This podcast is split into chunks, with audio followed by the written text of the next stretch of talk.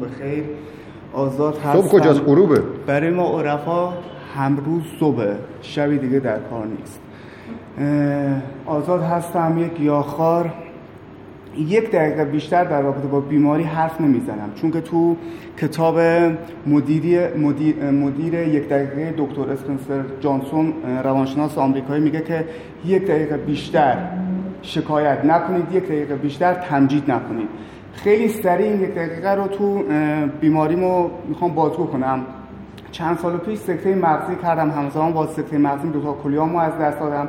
شیش ماه رو ویلچر بودم نزدیک یک فصل با واکر را رفتم نزدیک دو فصل با اصا را رفتم. هنوزم که هنوزه میلنگم اما خب راضیم.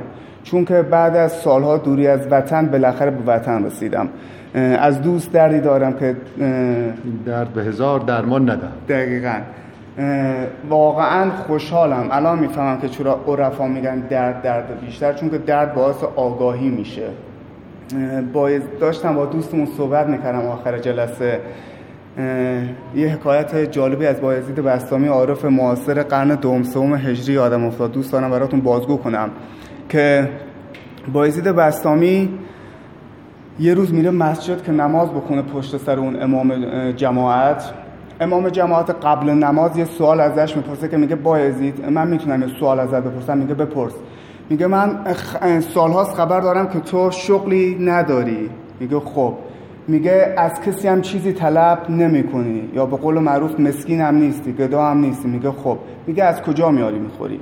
بایزید لبخندی بهش می‌زنه میگه که من امروز می‌خوام نمازم و قضا بخونم. شما هم نماز رو با جماعت بخون. بعد از نماز بیاز جواب سوالتو بهت میدم.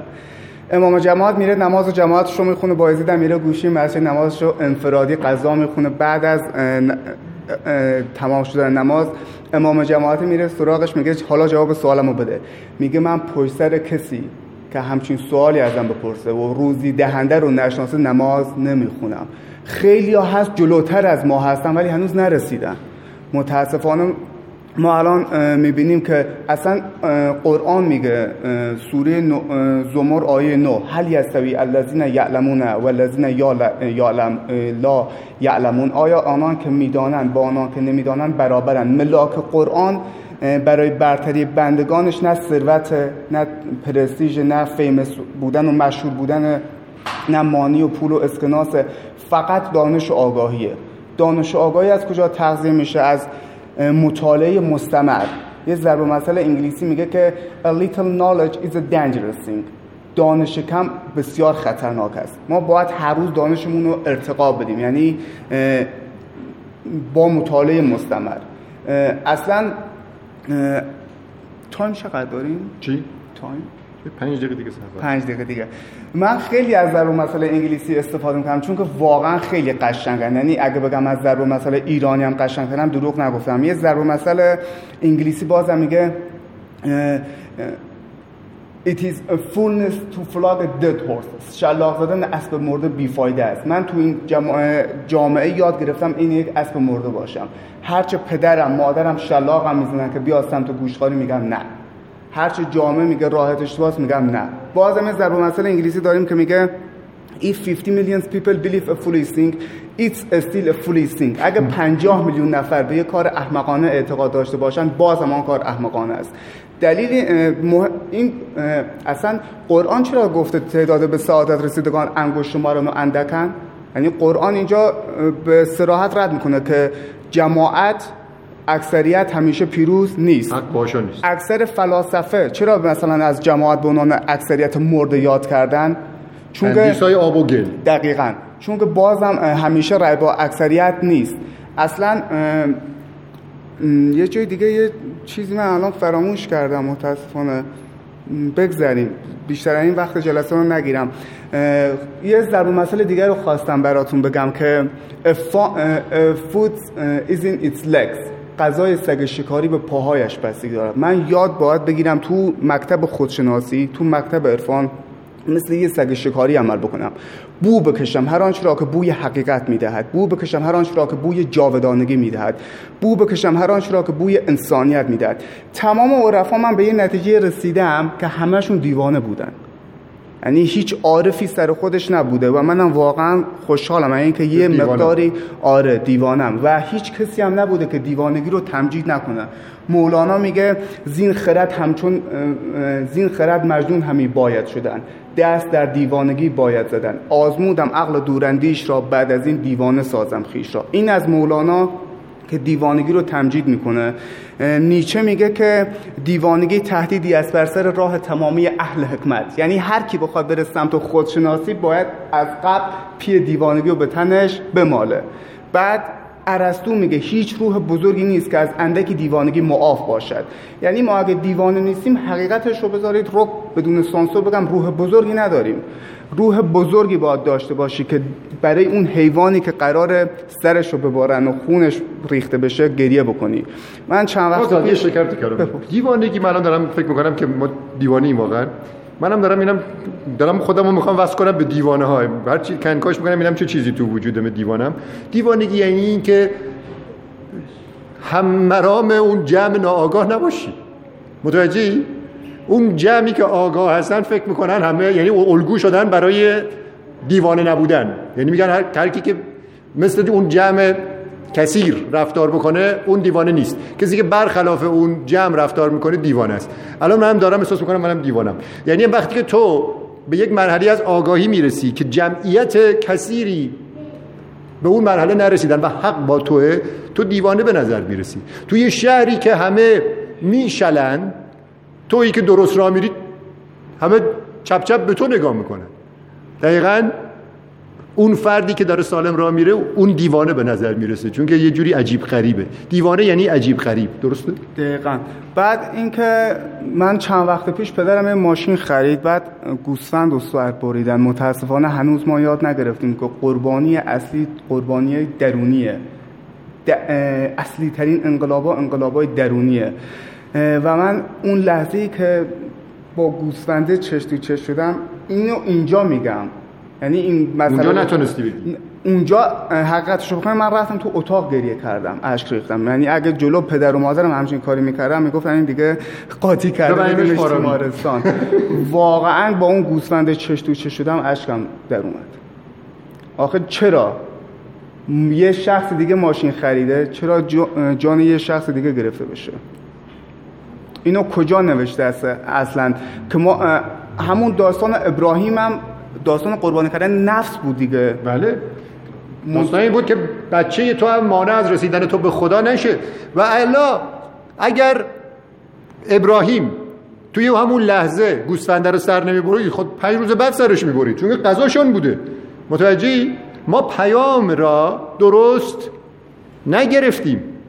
پیام این نبود که عید قربان شد همه برن گوسفند سر برن. اما هنوز نگران باشن نگران بچهشان باشن قصه بچهشان رو بخورن بچهشان مانع از رسیدنشان به خداوند بشه.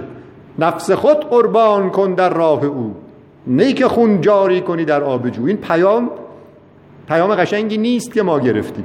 پیام اصلی اونی که نفس بایستی قربان بشه. بعد من چند تا از درون مسئله ایرانی هم دستکاری کردم. یعنی اولیش اینه که گر می‌خوای نشوی رسوا همرنگ جماعت شد دیگه اینو همه شنیدیم. من حالا اینو عوض کردم با اینکه گر می‌خوای شوی رسوا همرنگ جماعت شو. به نظر خودم هم خیلی هم قشنگ و کاربردیه. جماعتی که درست ناآگاهن. جماعت. مثلا من چند وقت پیش تو اخبار ایران شنیدم که درصد مطالعه ایران در طول روز 6 دقیقه است. خیلی دردم گرفت. فوقالعاده دردناکه. یک شخصیت تو 24 ساعت 6 دقیقه مطالعه بکنه. خب باید مثلا منی که 10 ساعت 12 ساعت من بیشترین مطالعه که تو طول یک روز داشتم 16 ساعت بوده. بعد نتیجه و امار درسته 6 دقیقه خیلی زیاده ها. یعنی حساب که همه جمعیت ایران روزی 6 دقیقه 6 دقیقه زیاد آره خیلی زیاده 6 دقیقه. اگه 6 دقیقه ما هر روز مطالعه می‌کردیم الان وضعمون این نبود. یعنی 6 دقیقه هست ولی خب یه انقدر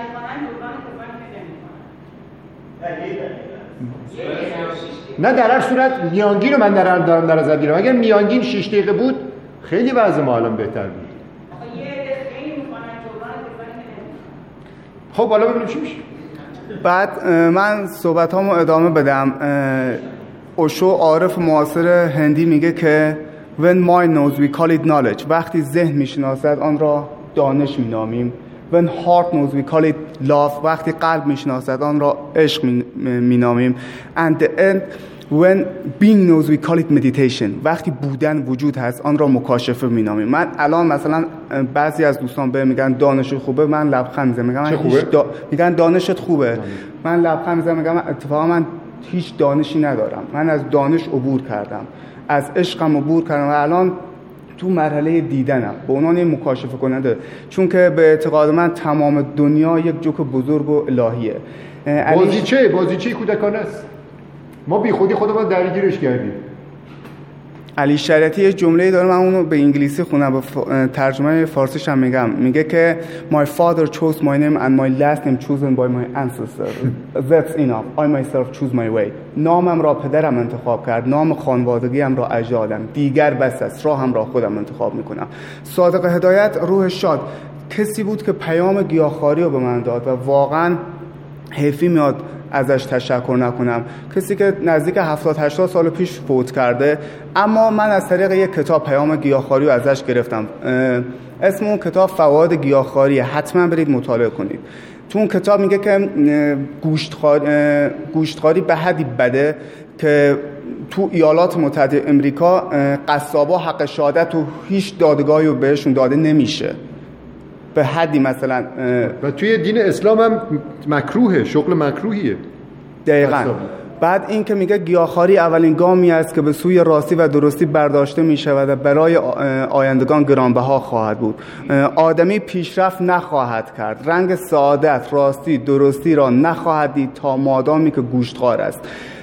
یک کتاب دیگه هم داره انسان و حیوان. اون کتاب هم حتما برین بخونید. تو اون کتاب اشاره می‌کنه به نهج البلاغه و سخن علی ابن ابی طالب که میگه لا تجعلوا ابتونکم مقابر الحیوانات. شکمهای خود را مقبره حیوانات نسازید.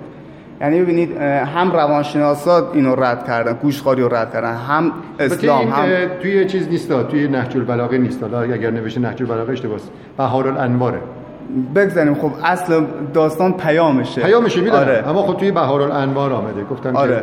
که میگه که. شکمهای خود را مقبره حیوانات نسازید.